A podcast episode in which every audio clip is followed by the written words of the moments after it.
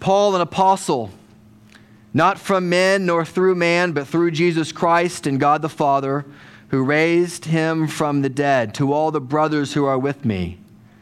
To the churches of Galatia, grace to you and peace from God our Father and the Lord Jesus Christ, who gave himself for our sins to deliver us from the present evil age according to the will of our God and Father, to whom be glory forever and ever. Amen. I am astonished that you are so quickly deserting him who called you in the grace of Christ and are turning to a different gospel. Not that there is another one, but there are some who trouble you and want to distort the gospel of Christ. But even if we or an angel from heaven should preach to you a gospel contrary to the one we preach to you, let him be accursed. As we have said before, so now I say again if anyone is preaching to you a gospel contrary to the one you received, let him be accursed.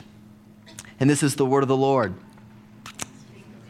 Let's pray together before we look at it. Father, we pray that you will take this word and that you would massage it into our hearts and that you might change us by it, that you might help us to examine whether we are the Galatians who have so quickly deserted the good news for things that promise us good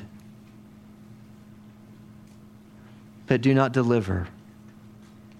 Remind us this morning, Father, that your promises are good. Remind us that sin tells us that you are withholding good from us. Remind us that you are good that you are better than sin, that you are in control, and you are gracious. We pray these things in Jesus' name. Amen. The experience of astonishment etches the event on the memory of your soul You never forget those times when you're astonished. ESPN did a video of soldiers coming home from their tours of duty. Have you seen this video? The video where the mom and the children are, for example, the one that's in Columbia, South Carolina, they're at William Brice Stadium in the middle of the field, and the husband, the daddy, the father is talking to them through the Jumbotron. And then the announcer over the PA before the game begins says thank you to all of our men and women in armed forces. And now I'm pleased to introduce to you, you know, Sergeant so and so. And then he comes out of the tunnel. And the wife and the kids see their daddy and they run to him. Oh, don't watch the video, it'll mess you up. like I watched it this morning and I made a huge mistake because I was like sobbing at my desk watching this video again. The wife is astonished the kids are astonished. They'll never forget it. Their heart is warmed. Now, I want you to imagine, too, that you come home from work one day, like some of you have had happen to you, and you find that the molding on your back door has been kicked in, the door is slightly ajar, and that your house has been vandalized, been robbed place is a mess inside. Things that were once important to you are missing. You feel violated. Not in my house. You're irate, you're irritated, you're frustrated, you're mad. Who do I call? Who can I, who can I? How did this happen? You're astonished. There's positive ways to be astonished and there's negative ways to be astonished. And in Greek letters in the ancient Near East, whenever someone would write a letter, they would tell you who they were, they would tell you who they're writing to, and then they would give what's called a eucharizo. It's the word we get the word Eucharist. They would give you an offering of thanksgiving. They would say, I'm so thankful for your influence on my life. I'm so grateful for you. And they would list the good characteristics about these people. But in Galatians chapter 1, Paul doesn't give a eucharizo where you expect him to give it in verse 6. Instead, he gives a thaumazo, which is a formal way of rebuking people. Now, this is his very first letter that he's ever written in AD 49. And he writes to a group of Christians, mind you, listen, not non Christians, to Christians like me and like you, who have heard the gospel of grace, and then they were influenced to turn from a different gospel, a gospel that is no gospel at all because it's not good news. And you may remember last week that I talked about the nature of the gospel. And I, I explained this chart to you. And I said, in this chart, the cross begins to become beautiful to you because it bridges the gap between God's holiness and your sinfulness. And that cross, when you're saved, fills the gap, bridges so it allows you, a sinful person, to become righteous and holy in God's sight. And as you get older, you begin to see that those lines diverge and that God's holiness gets greater and your, uh, your awareness, that is, and your awareness of your sin gets deeper all of your life. But there's a problem. The cross that you first believed and became a Christian remains the same size so that as you grow older, you say, Oh, the, the cross is great. It got me into become a Christian. It was wonderful. But there are gaps that develop between the finished work of Jesus and your awareness of God's holiness and your awareness of your sinfulness. And you leave the gospel, and I leave the gospel because you try to fill in those gaps. And you say, well, Jesus' cross is great, but it's not enough and I need to somehow fill in the gaps with this podcast, this Bible study, this spiritual discipline, as good as it might be, but you subtly start to try to earn God's favor, not necessarily by your explicit sins, what Luther calls the black devils. But maybe even if you're like me, more so because of what Luther calls the white devil, your own righteousnesses that become beautiful and right in and of themselves, but you twist them to become idols so that you try to fill in the gaps by your own good works. In the book of Galatians, there were some people, those who want to trouble you, it says in Galatians 1. They were called Judaizers, who said that you have been taught that the cross is enough, but I'm here to tell you that it's not that as you grow in your relationship with Jesus, you have to also, in this case for the Galatians, be circumcised. And they tried to fill in the gap with circumcision. But the only way you fill in that gap, friends, is the same way that gap was filled when you became a Christian. And that is through faith and repentance. The same way the cross saved you is the same way you grow in the Christian life your entire life. But our problems, also in Galatians, is that we constantly try to fill in those gaps. So the question that naturally arose out of the sermon last week was this Paul, like a jackhammer, says gospel, verse 6, gospel, verse 7, gospel, verse 8, gospel, verse 9. He uses it four times. What does he mean by the word gospel? What is the gospel? And how do I know if I'm turning from it? So that's what I want to do this morning in the time we have together. Can we figure out what the gospel that Paul preached was from those first nine verses? And then how do you and I know if we are turning from it. Sound like a plan? All right, lower your eyes to your text and let's look together. What is the gospel? I'm going to give you a definition of the gospel. It's the big idea of the sermon. If you have a pen, you might want to write it down. Here it is. I'm going to give you the definition, and then I'm going to show you where in the text I got it. Here's the definition The gospel is the good news verse 1, that God the Father rescues, verse 4, redefines, and redirects those he calls by his sovereign grace through the work of his Son, Jesus Christ. I'll say it again and again. Don't worry if you didn't get it all. The gospel is the good news that God the Father rescues, redefines, and redirects those he calls by his sovereign grace through the work of his Son, Jesus Christ. The gospel is, first of all, about what God has done, not about what you do. It is good news. Let's pick this definition apart here for a second. Look at verse 1. It says, Paul, an apostle. Now, that's big A apostle.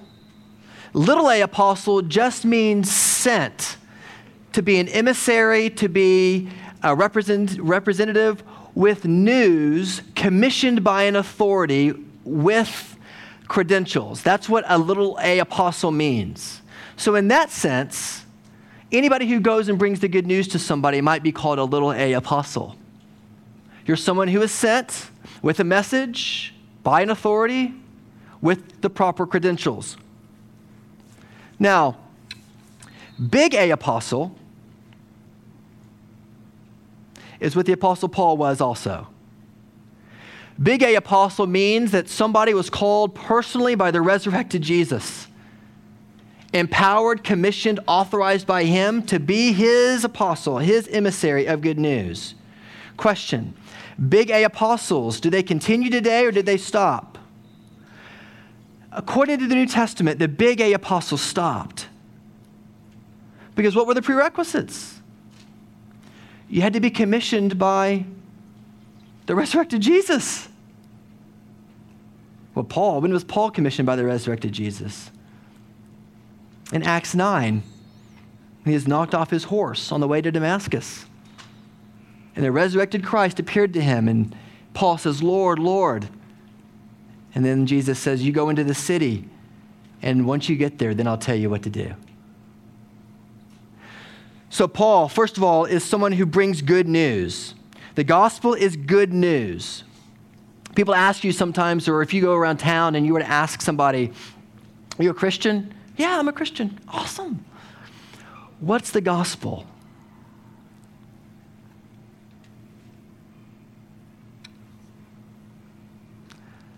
Like if I were to ask you that question prior to 15 minutes ago, what's the gospel? What would you say?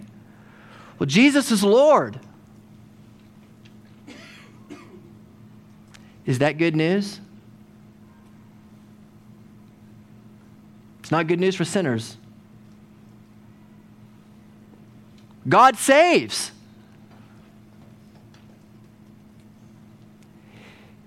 Is that good news for you? How does he do that? Through your own moral effort? You're a sinner, you're a sitting duck. Is that good news for you? The gospel, first of all, friends, is good news. It is good news about what God has done. Second, that God the Father rescues. Look at verse 4.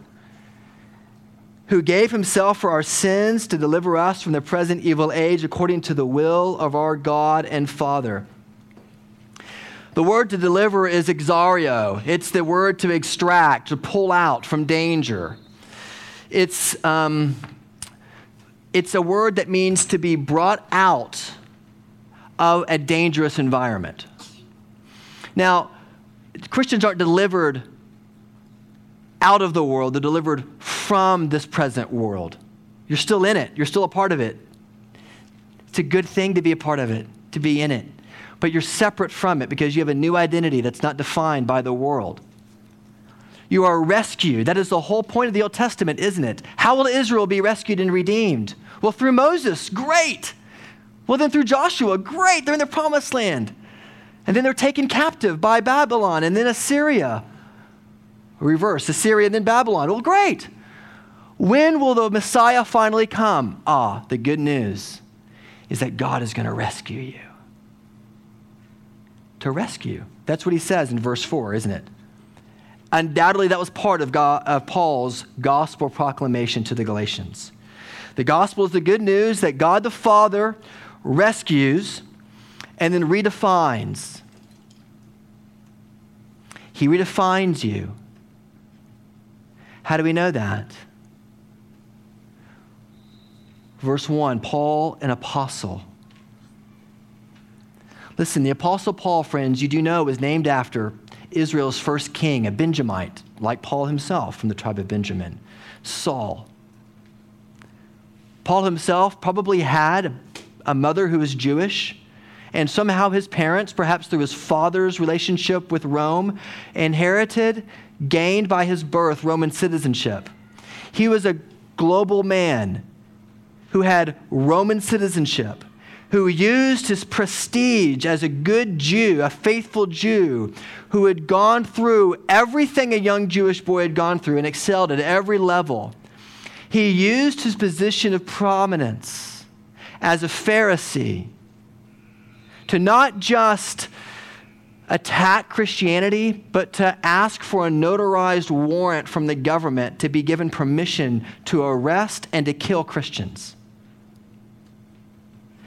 Saul was the most feared name by the early Christian church.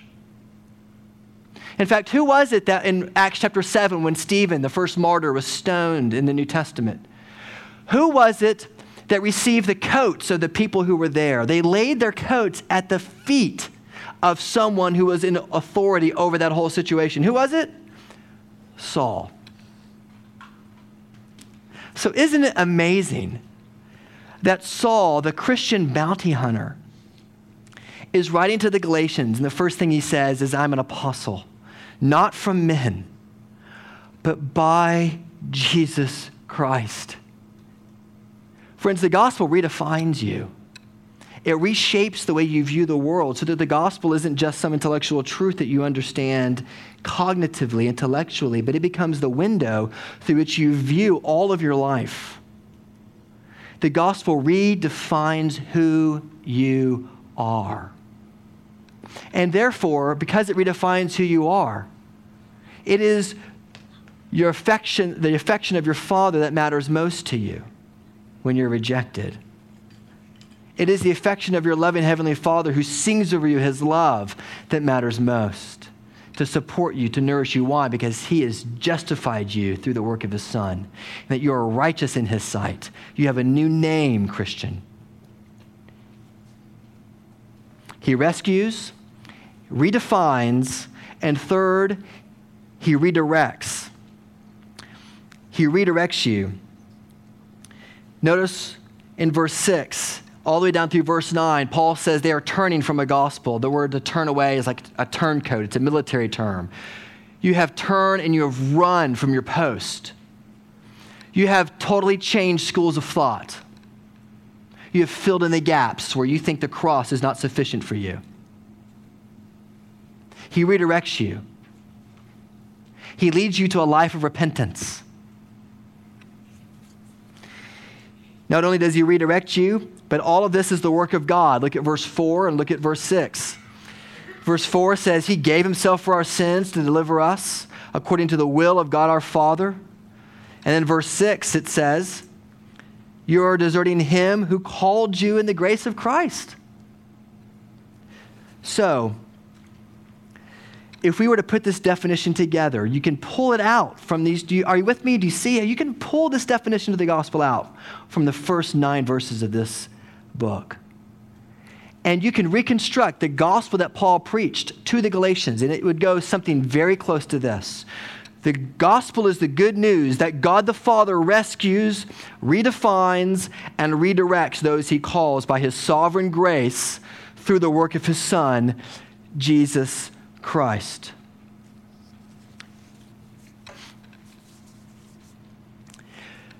Now, here's the question How do you know if you believe that?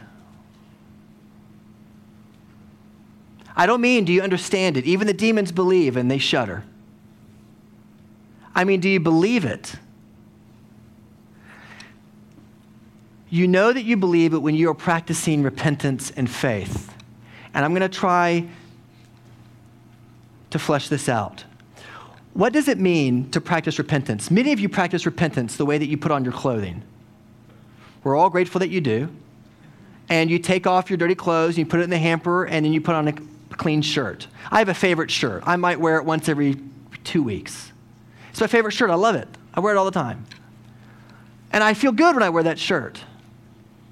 Many of you feel good when you practice repentance, but you view repentance like when you come to Trinity on Sunday and you practice the corporate confession of sin. That's your time to be repentant. But repentance, according to Scripture, is not just serial. It's not just S E R I A L, not C E R E A L. It's, it's not something that you just practice once in a while. It is not like a piece of clothing that you put on, though it might be your favorite shirt. Repentance is like the air that you breathe. As a Christian, you are constantly breathing. As a Christian, you're constantly walking in repentance. You might have periods of time when you do it in a very self reflective way, but all of your life is to be lived in repentance, Martin Luther said. The whole of your life is to be lived that way. And in the same way, your whole of your life is to be lived by walking by faith, seeing the gospel becoming more and more beautiful to you. So here's the question How do you know if you're walking in repentance? If you look on the chart that's in your bulletin, Thomas Watson wrote a book many, many years ago. He's an old Puritan called The Doctrine of Repentance. And Watson lays out six pathways, or a pathway with six steps to walk in repentance. Here they are sight for sin, sorrow for your sin confession of your sin, saying it out loud, humility, hatred for your sin, and then you turn from sin. And the issue with the Galatians is the same issue that I struggle with, if I can be really honest with you. I don't always see my sin. And you know the number one reason why I don't see my sin? is because I blame shift. It is my default mode of operation, and you know what? It's yours too. Because that was Adam's. When he was held to account by the father in the garden, what did he do? Immediately he pointed his finger and said, It was that woman you gave me. And the reason that we blame shift is because we doubt God's goodness. We don't believe that God is good when he brings sin to our own awareness. But the gospel says, friends, that He is good. And He is a loving Father who is showing you yourself so you can know yourself better and that you can bask in the beauty of the sufficiency of His cross that gets bigger all the days of your life. The spiritual malignancy that we have that causes us not to see our sin is that we do not believe that God is good. That is the foundation of almost every single one of us moving into sin. We stop believing that God is good. The Galatians were tricked to say, listen, the word Paul gave you, listen, it's not the complete story. God, God saves you by faith? No, no, no. He's good because he wants you to help earn it. And they begin to believe that. The second thing you have to see, not just your sin, but you have to be sorry to have a sorrow, rather, for your sin. You weep over your sin. And I don't just mean you're sad you got caught, I mean you're sad for the sin itself. What it does to your family, what it does to your own heart, how it hardens your heart.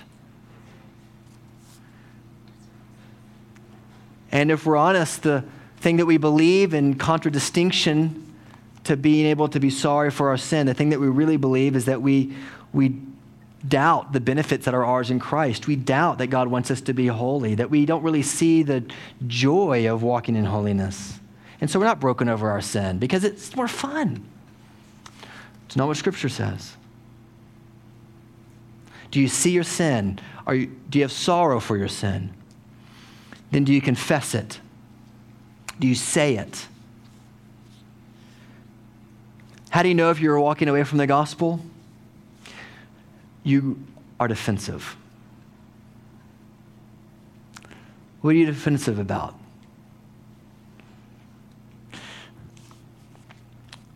Seriously, like what are you defensive about today?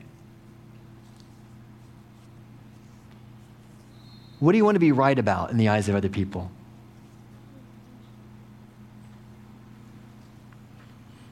Do you create excuses? Or do you own your sin? The Galatians were guilty of what's called self justification. I will be, will be made right with God through my own moral good effort. Watson says you have to see it, you have to be sorry for it, you have to have sorrow for it, you confess it, you're humbled by it. And all of my pastoral counseling, this is probably one that is the hardest for a lot of us because if we're really honest with ourselves, we find ourselves in this trap very, very quickly, and that is this fourth step humility for sin. Because most of us feel like we've been handed a deck of cards or given a hand of cards, sorry to mix the metaphor, given a hand that wasn't fair. And we are all very quick to cry, foul. And that we wallow in our self pity. That has no place in the gospel, self pity. Because it is Jesus who took upon himself the self pity that you might feel and your shame and your guilt and your sin for all the past sins you may have committed. This is particularly apparent with women who have had abortions. And there may be some of you in this room who have had abortions, or people who have committed very egregious sin. It's very public. And you wallow in your self pity, and you can't seem to get outside of this box that seems to close in on you.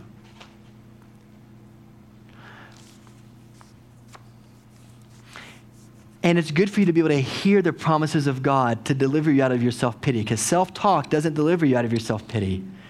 It is hearing the good news of the promises of Scripture, which do deliver you out of self pity. I will never leave you or forsake you in Deuteronomy chapter 31. You will never be abandoned. Though you may have abandoned others, He will never abandon you. The Lord bless you and keep you. God's promises to you are good. He promises to keep you in your care, in his care, and to watch over you. He will never betray you. The Lord will turn his face towards you and he will give you his peace. He will never turn his back on you, though you might turn your back on him. Believing in the promises of God deliver us out of the self pity that so many of us find ourselves tormented by sight for sin, sorrow for sin, confession of sin, humility of sin, hatred of sin. We don't only hate the sins of others or of sin's consequences, but we hate the sin itself for what it does to us. And lastly, we turn from it and we walk the other way. Rather than substitute it with another enticement and another sin to fill in the gap, we turn our backs and we walk away. And as we walk away, we check ourselves to make sure that we're not just substituting something else to fill its place. There are a hundred things that I substitute to fill in place, things that give me comfort. And repentance for me becomes like the air I breathe, not the clothing that I wear. It becomes the oxygen that I inhale day by day to help every bit of my body survive and live. So it is also for you, Christian. And the way that you know that you're walking in line with the truth of the gospel is that you find yourself growing in repentance. You don't blame shift, you're not self justifying. You're not just sad that you got caught when you sin, but you're sorrowful for the sin itself. You're not defensive. And you don't create excuses. You own up to it. And you confess it. You don't wallow in your self pity, but you're humbled by it. You hate the sin, not because of the consequences of it, though they can be severe, but you hate the sin itself. And then you turn from it. Friends, those of us who are members of this church, let me talk to you directly for a moment. This is what we are called to do and to be for each other. We are to help people see sin, not because we're like trying to be Inspector Gadget and identify it in somebody else. You are called to lead us by your own self awareness of your sin. because chances are good that some of you have struggled with sins your entire life, maybe since you were a little boy or a little girl, and you may continue to struggle with them until the day that you die. The key word there is struggle over them. And the hard part about it is almost everybody in this room sees it before you do. And one of the things that is so great about our community groups, we pray as elders, is that we become a place where people more and more have good relationships with good relational capital where we can help each other learn one another better. We can understand ourselves better. I can't possibly know myself well unless the elders of this church help identify things in me that I struggle with that I don't yet see, but they help point out. And you need friends like that. Why didn't one of these Galatians stand up and say, Whoa, whoa, whoa, whoa, whoa? That's not what Paul preached. Because every one of them were taken by these Judaizers and so, also in the evangelical church today, it is so easy to be taken by things that are good conferences, spiritual disciplines. Those things are fruits and they're wonderful tools, but they are never ways to fill in the gaps of the gospel. Do you hear me? Help me to treasure the gospel like we treasure air. There's a story of a woman who went to a pet store and she bought a pet parrot. And she took the parrot home, and the parrot didn't talk, and she brought the parrot back the next day on Tuesday and said to the pet store owner, The parrot doesn't talk. And he says, You need to buy him a ladder. So she buys him a ladder. Parrot doesn't talk. Next day, Wednesday, she comes into the pet store and says, Sir, sir, the parrot still doesn't talk. The pet store owner says, you need to buy him a mirror. So she buys a mirror. Next day, she comes back to the pet store on Thursday and says, Sir, the pet or the parrot doesn't talk. He goes, Oh, you need to buy him a plastic parrot so he doesn't feel alone. So she buys a plastic parrot. She takes him home. Over the weekend, parrot dies.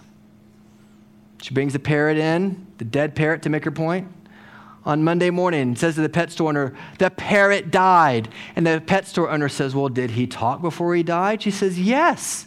He said one sentence. Well, what did he say? He said, Does that pet store owner know anything about food? The timing was off, but the joke you get, right? the gospel is food for us, it becomes the food we need. And you can put ladders and mirrors and plastic parrots in your cage with you all you want. You can look the part of a Christian, but unless you practice faith and repentance, you are not feeding on Jesus. That's the good news of the gospel, which is that God, the Father, rescues, redefines, and He redirects those He calls by a sovereign grace through the work of His Son, Jesus Christ. And as you practice that together, friends, we become people who are able to, as Paul will say later in Galatians chapter 2, walk in line with the truth of the gospel. Repentance and faith. Growing less self justifying, we are growing more humbled by our sin together.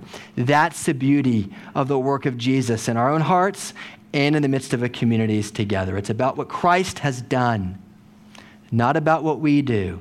Do not fill in the gaps with the cross. Repent and grow in faith and allow that cross to grow larger and larger the older that we get. He's beautiful, He's worth it. The gospel is more beautiful and believable than you could even imagine. Do you see it? Do you believe that He has rescued and redeemed you from your sin? And He has covered you in a righteousness that is not your own, it is alien, given to you by Jesus. And is that good news to you? Be astonished by that. Jesus loves you. Amen.